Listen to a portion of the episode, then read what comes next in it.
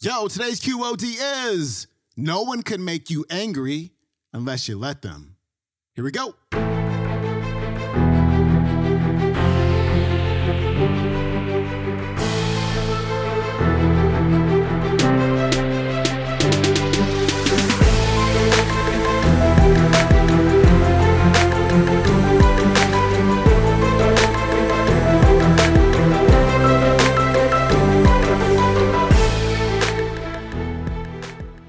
Welcome back to the Quote of the Day Show. I'm your host, Sean Croxton of SeanCroxton.com. We got Ed Foreman on the show today. And today, Ed is going to share who it is that's responsible for how you feel, who it is that's responsible for whether today is a great day or a not so great day. And that person is you. Here's Ed. I'm reminded of a situation that happened in one of our classes back some time ago. We had an outstanding dynamic gentleman by the name of Horace Ziglar, Judge Ziglar, from down Yazoo City, Mississippi. He's a brother to Zig Ziglar, the outstanding motivational trainer and speaker from Dallas. A very outstanding individual. I see several of you have heard him, and if you ever hear Zig, you'll never forget him. He's a dynamic individual. Anyhow, his brother was in the program. In fact, I'm happy to say Zig's one of our good graduates. I think that boy's done right good. and, uh, but let me tell you about this. Uh, his brother was in his class, and he said, you know, Ed, whenever you talk about that good day business, he said, I'm reminded of a situation that happened to me when I was a little bitty boy. I said, bounce up here, Judge, and share it with us. He said, we'll give you a little bit of background. He said, whenever I was two years old, my daddy died, and my mama was left there at home on a farm with 12 kids to raise. And I'll never forget a situation. I was the youngest of those 12 children. I'll never forget a situation that happened whenever I was five years old. Every morning about 5 o'clock, my mama would come in there to the room where I was asleep. She'd come up there that little bunk. She'd put her hand on my shoulder and she'd say, Son, son, get up. we going to have a good time today. I'd jump up out of that little bunk and I'd go running in there in the kitchen. And I'd sit down on a little three-legged milk stool by the wood cook stove where Mama was fixing breakfast. She'd throw a quilt around my shoulders, pour me about a half cup of coffee, about half milk. I'd sit there and sip that coffee while Mama was fixing breakfast, and the other children would be out doing the chores, milking the cows, feeding the hogs, doing things that need to be done. They'd all come back in, we'd have breakfast together, and then they'd take on off to school. But because I was too young to go to school, I'd stay there and help Mama do the work need to be done on the farm. Now, this particular time I'm thinking about, we were picking turnip greens. I don't know if any of y'all ever picked turnip greens before or not, but that's long in the winter time of the year when it's real cold. And we'd been down there and we'd picked several baskets of those turnip greens. We brought them back up there to the house. And out there behind the house, we had this big old long wooden bench. Had three big old wash tubs filled with water where we'd wash those turnip greens. Well, I went out there that morning to wash those turnip greens, and there was a layer of ice about an inch thick frozen over the top of each one of those tubs. I got me an old axe handle, and I went along there and broke the ice on top of each tub. I'd get me a big old double handful of those turnip greens, and I'd dunk them down in that first tub, and I'd wash them around, you know, and then dunk them over them off in that third tub. That old Mississippi soil is hard. Get off them turnip greens. I'd pile them over on the porch. Mama would tie them into bundles, and we'd put them into cardboard boxes, take them down to the general store, and swap them for sugar and flour and stuff we didn't raise at home on the farm. Well, this particular morning, I was washing those turnip greens, and I looked down there at my hands, and it just seemed like a five-year-old's hands are just so small, and my fingers were just so cold that they just turned numb. And I turned to my mother and I said, Mama, I'm not having a good time today. and I just hurt all over. Just from the tip of my toes to the top of my head. I just black and blue and cold and hurting. And that night, whenever I went to bed, I was still miserable. Next morning, five o'clock, just like she always did. Mama come in there, she put her hand on my shoulder and she said, Son, son, get up. We're gonna have a good time today. I just rolled over and I pulled that quilt oh, on my head and I said, No, no, I ain't gonna get up. It's gonna be a bad day. Well, she just turned around, went on back in the kitchen, started fixing breakfast. The other children got up, did the chores, came in, had breakfast, went on to school. Mother went on out to work. About 10 o'clock, I heard her in there in the kitchen. I got up, came walking in. She looked at me. She said, What are you doing in here? I said, Well, I got up to have some breakfast and help you do the work around here. She said, Oh, no. No, son. She said, Don't you remember? You made the decision this morning that it was going to be a bad day. And she says, Son, it's going to be a bad day all day long. she took me right back in there and put me right back in that bunk. Now, you'd think any mama would let her little boy up to have lunch. But bless that dear mother's disciplined heart of mine, I stayed right there in that bunk right through lunch. I didn't even get to get up whenever the other kids came home from school. I didn't even get to get up for supper. It was the longest, most miserable, bad day I'd ever spent in my young life. Next morning, five o'clock, just like she always did, Mama come in there, she put her hand on my shoulder, and she says, Son, son, get up. We're going to have a good time today. I bounced up out of bed and I went running in there. I sat down on that little three-legged milk stool. Mama threw that quilt around my shoulders and I started sipping that coffee and right then and there I learned a lesson I've never ever forgotten. And that's this, that you and you alone make a decision every single day as to whether you're going to have a good day or a bad day.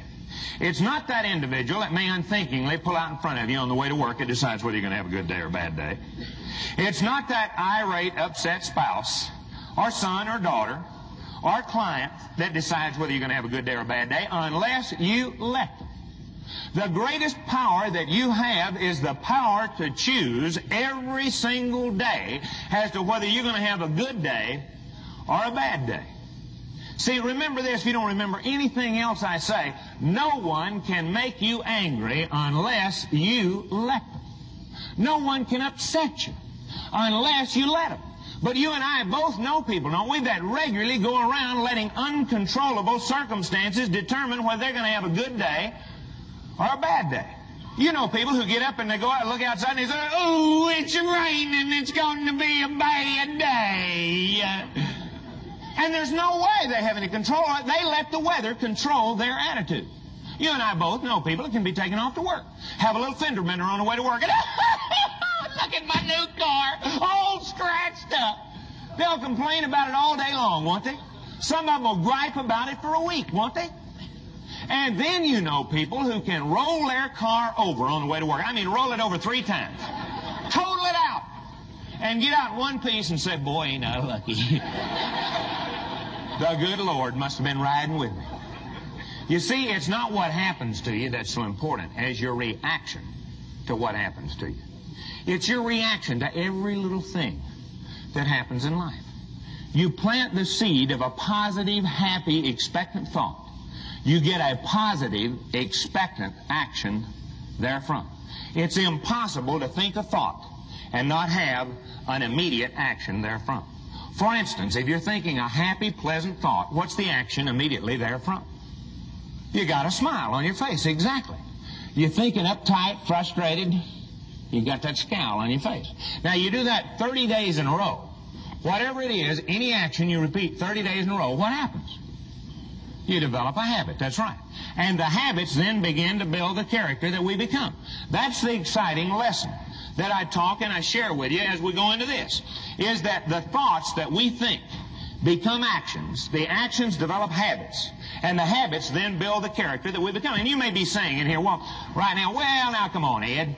You're talking to the winners. You're talking to the leaders. We're the one that keep the old apple cart up and going around the track. You don't need me. You're preaching to the choir. We're the positive characters of this organization. Let me run a little test on you here right now. Supposing, just supposing you're taking off to the office. You got just enough time to get there. You got one of the biggest, most important potential clients that you ever had. You got an exact meeting time. You got just enough time to get there. And just before you get there, a train pulls across the road in front of you. Are you the type that says, oh, damn, that makes me mad? If you are, you have learned to react negatively to those things over which you have no control.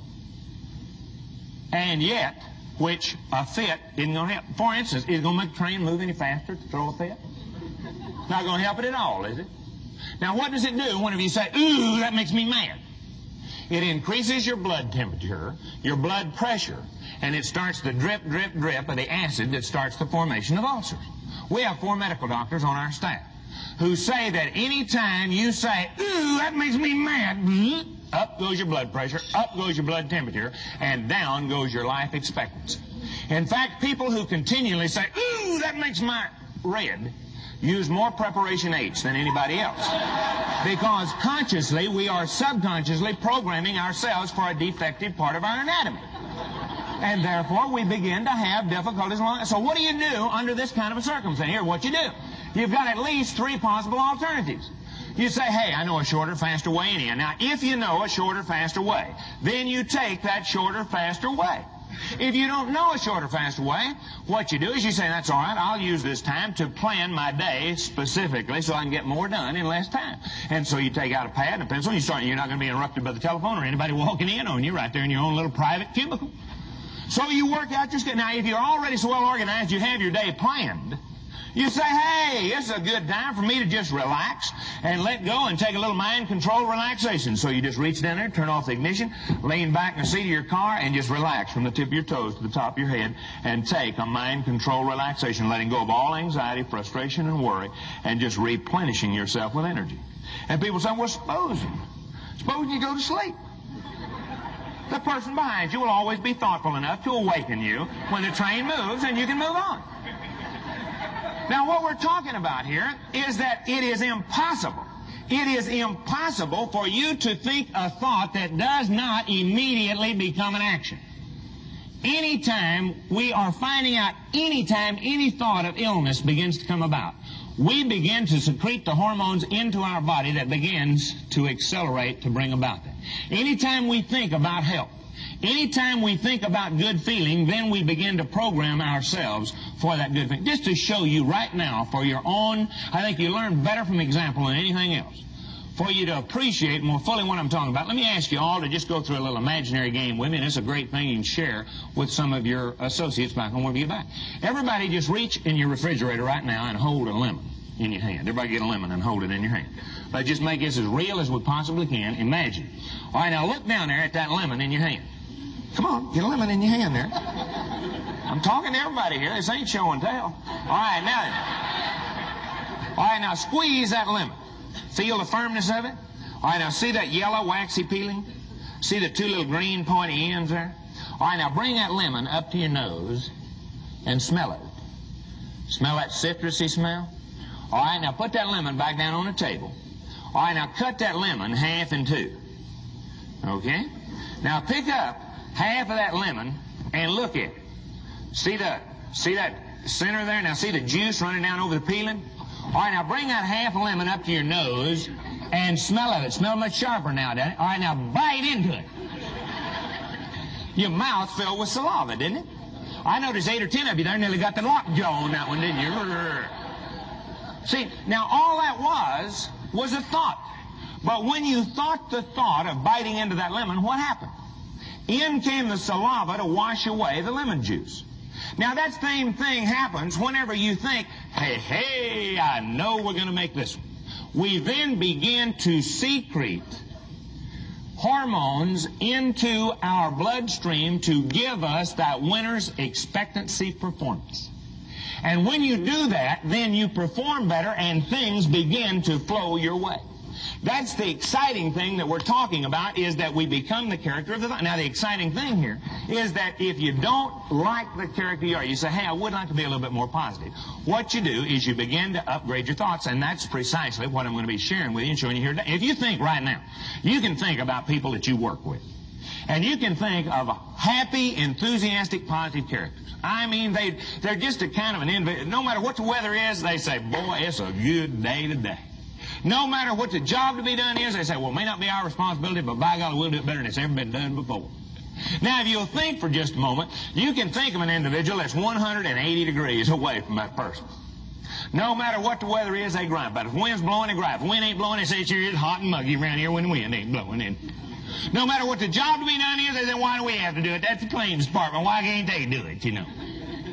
You're thinking right now, he's talking about old George, aren't you? You're thinking of somebody you're easy to think of because there's more of those than there were the first time. Now, as you think about those two types of individuals, which one would you rather work around on a regular basis? The uptight, frustrated one or the happy, enthusiastic one? Yeah, that's an easy question. The happy, enthusiastic one. Why would you rather work around the happy, positive, enthusiastic person? That's right. It's contagious. It's catching. You begin to feel that way too, don't you? Now let me ask you a more difficult question. Which type individual are you?